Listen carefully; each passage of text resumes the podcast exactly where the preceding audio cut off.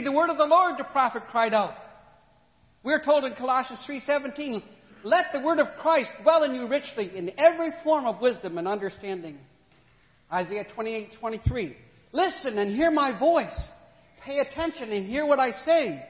Isaiah 55:11, "Seek the Lord while he may be found. Call on him while he's near." Jeremiah 29:13, "You will seek me and find me when you seek me with all your heart." Yes, God has called us to turn aside from the busyness of our life and listen to Him. You know, that's why we come to church every Sunday to listen to God. You're not here to listen to me. You're here to hear what God has said. I'm just His messenger. And so are you. You're God's messengers to your friends, your neighbors, your family. You're God's instrument to take His word to them that they can hear what God has said. I want you to hear this statement because we're going to read this together in a minute. Only until we make the Bible a priority in our lives will we come to understand what God wants to do in us, for us, and through us. If we fail at that, we will be sucked into a false and empty philosophy of life. Amen? Let's say this together. Only until we make the Bible a priority in our lives will we come to understand what God wants to do in us, for us, and through us. If we fail at that, we will be sucked into a false and empty philosophy of life. Let's say it together again. Only until we make the Bible a priority in our lives will we come to understand what God wants to do in us, for us, and through us. If we fail at that, we will be sucked into a false and empty philosophy of life. That's a good one to be thinking on for quite some time, isn't it? I can remember my very first class of uh, taking biblical Hebrew. Get into the class, we're sitting there, the professor's sitting at his desk, and he just, when the last student came in and sat down, he lifted up eyes and he looked at us, he said, Welcome to the lifelong learning of biblical Hebrew. Lifelong learning, oh boy. and then he said the most profound statement that I think I've ever heard. None of us can afford to know less of the Word of God than we are capable of. None of us can afford to know less of the Word of God than we are capable of.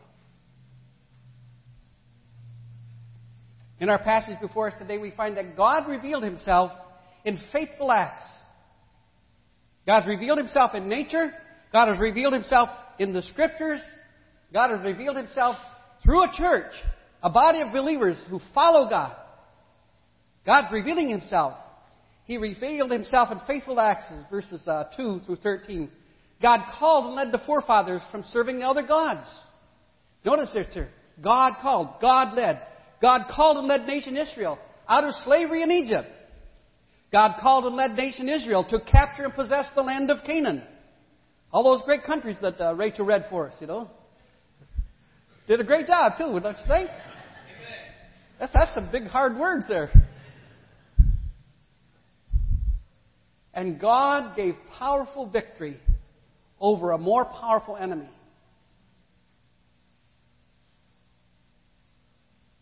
The Bible tells us, Greater is the Spirit of God who is in you than the Spirit of the enemy who's in the world.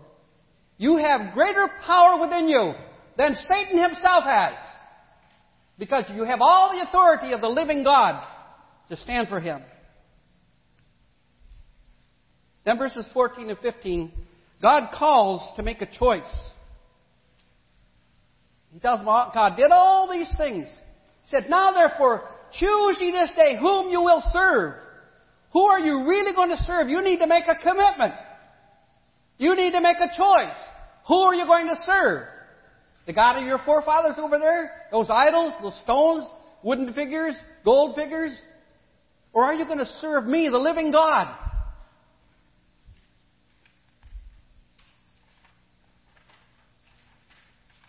Notice what the call entailed. It was a call to fear the Lord. Two parts of that, you know. The fear of the Lord is the beginning of wisdom, and to depart from evil is understanding. The fear of the Lord is respect, reverence for who God is.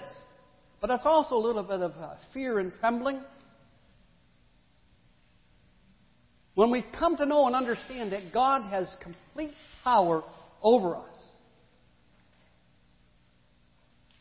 that's something to be afraid of. Now, Ted, you, you like electricity, uh, don't you? you? You install electric wires and things, electric boxes. You have a good respect for electricity? Yeah, you've probably seen what it can do, can't you? Yeah, I tried to. on vacation, I, installed a couple of electric boxes at my in law's house. I didn't turn the breaker off, so I'm working it. And sure enough, I got, yeah.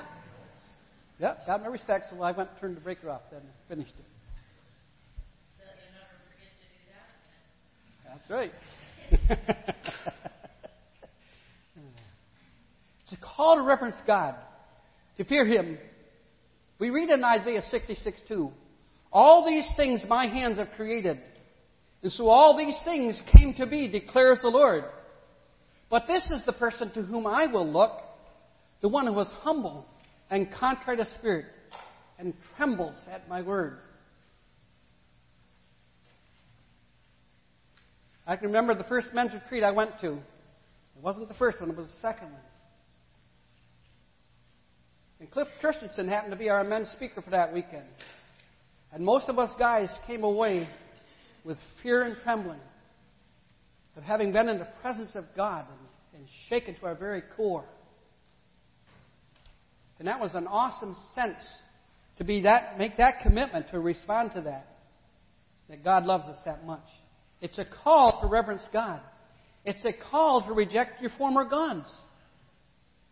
Uh, Thessalonians tells us, For they themselves report what kind of welcome you gave us, and how you turned away from idols to serve the living and true God, and to wait for his Son from heaven, who he raised from the dead, Jesus our deliverer from the coming wrath. You talk about a full statement there. There's a lot of things there to study and search and understand and know. God calls us to come reverence Him. God calls us to turn away from the things of this world and focus our eyes on the Lord Jesus.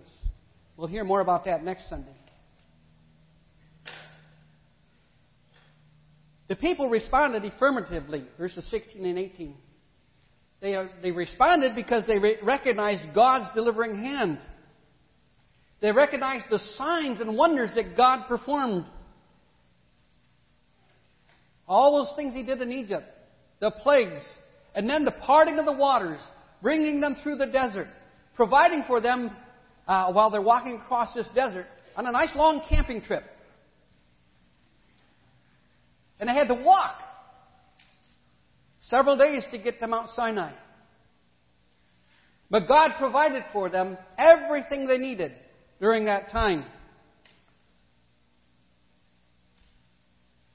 They recognized God's preservation of His people, delivering them from all their enemies. He preserved them. And then they made a commitment to serve the Lord only. You know, Jesus said no man can serve two masters. He'll cling to the one and hate the other, or he'll love the one and reject the other. Notice what it was a commitment to. To love God and walk in His ways. And is that not why we're here?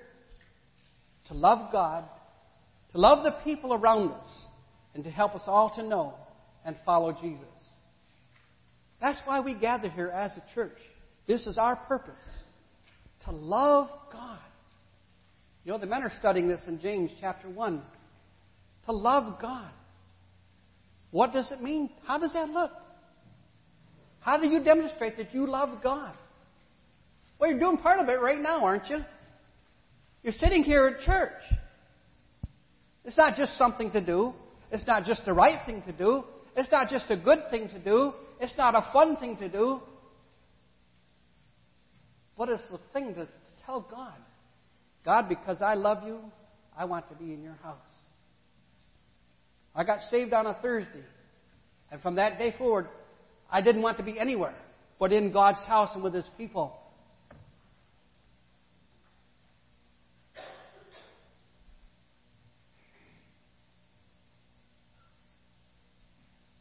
Have you made such a commitment to love God, to love the people around you, so you know and follow Jesus and can tell others to help them know and follow Jesus?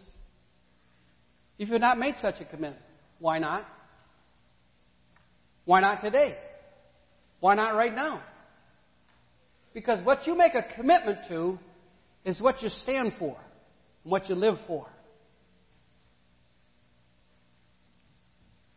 God's call was also a, a call to renounce a sinful, idolatrous way of life. Verses 19 to 23. A lot of our life groups are working through Gospel in Life right now, and that's dealing with understanding and recognizing idolatry. We can set up idols in our life and not even be aware of it, you know. If we let anything become more important to us than God is, that's an idol.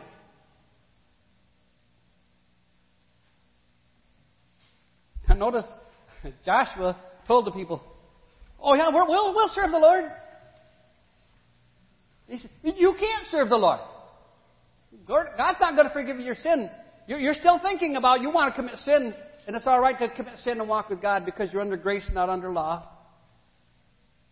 God expects us to put ourselves away our sin, our idolatrous way of life, and become the righteousness of God.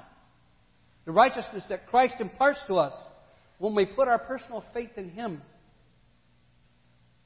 Isaiah 32:17 The effect, no, the result of righteousness will be peace and the effect of righteousness is a quiet confidence forever. Notice the people confirm their commitment to serve the Lord God only, to obey His voice. To obey is better than sacrifice.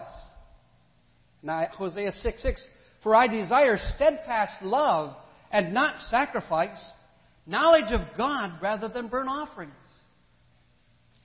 God desires a response to Him, to obey Him rather than to make sacrifices.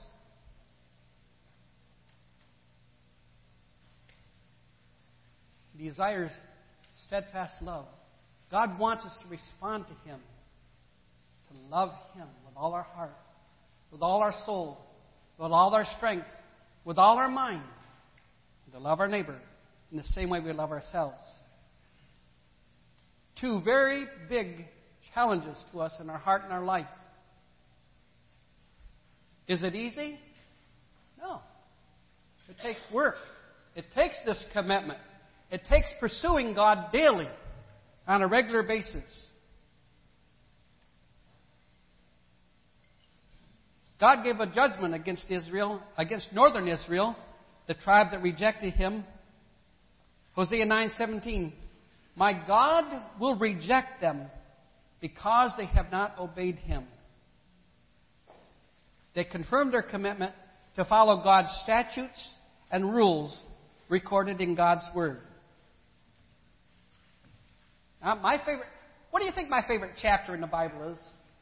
Did anybody take a guess? My favorite chapter in the Bible is Psalm 119. Because it's all about God's Word and all its facets and aspects judgments, commandments, rules, laws, statutes. Everything that God wants us to know about Himself is in His Word. The law of God is often referred to and it has come to mean this book, the entire Bible, is the law of God, the Word of the living God, God's voice to us. Are you committed to following God's Word? Are you committed to hearing His voice and obeying Him? You follow everything recorded in this book.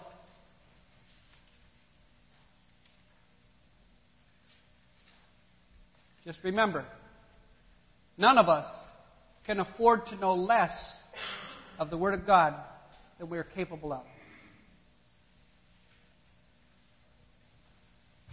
Our challenge, Colossians 3. Let the Word of Christ dwell in you richly in every form of wisdom and knowledge and understanding. Have you a commitment to read the Word of God on a regular basis? Maybe even to memorize it? It's fun. Reading God's Word in uh, 1 John. God's commandments are not grievous. They're not burdensome. They're a delight. They're a joy.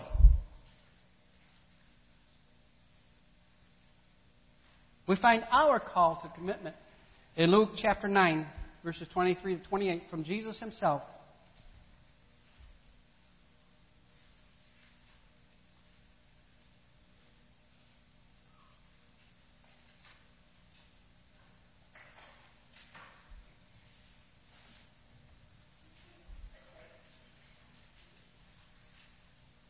This is right after Jesus fed the 5,000.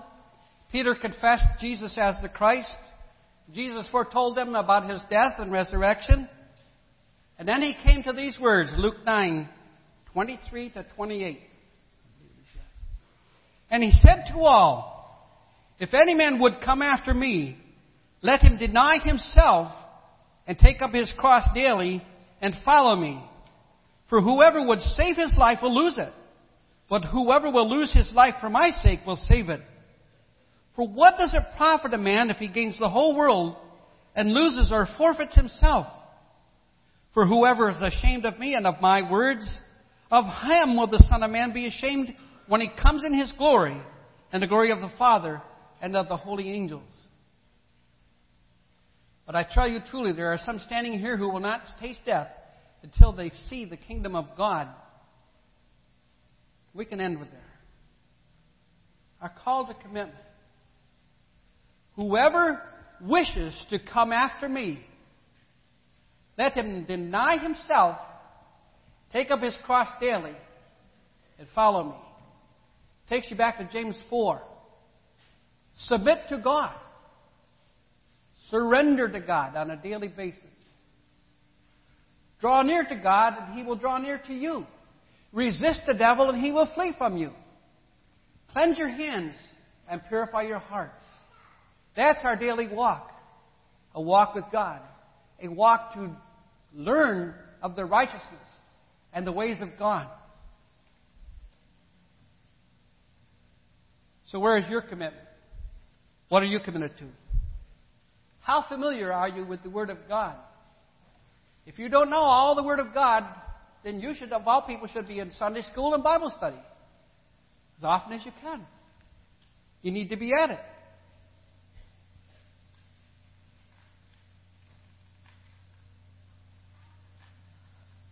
That's why I keep coming to Sunday school. I haven't learned it all yet. God gives insight to other people, and we can learn so much by listening to others. Job said these words in Job 23:12. I have not departed from the commandment of his lips. I have treasured the words of his mouth more than my daily portion of food. Job treasured God's words more than his daily food. Your spiritual commitment in life will be in direct proportion to your commitment to purposely turn your ear to hear the Word of God by reading it as often as you can and even memorizing it.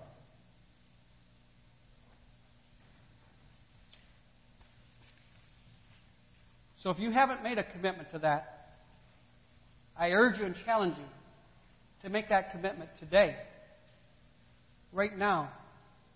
Make the Bible a priority in your life so that you can hear what God has said to you. Amen?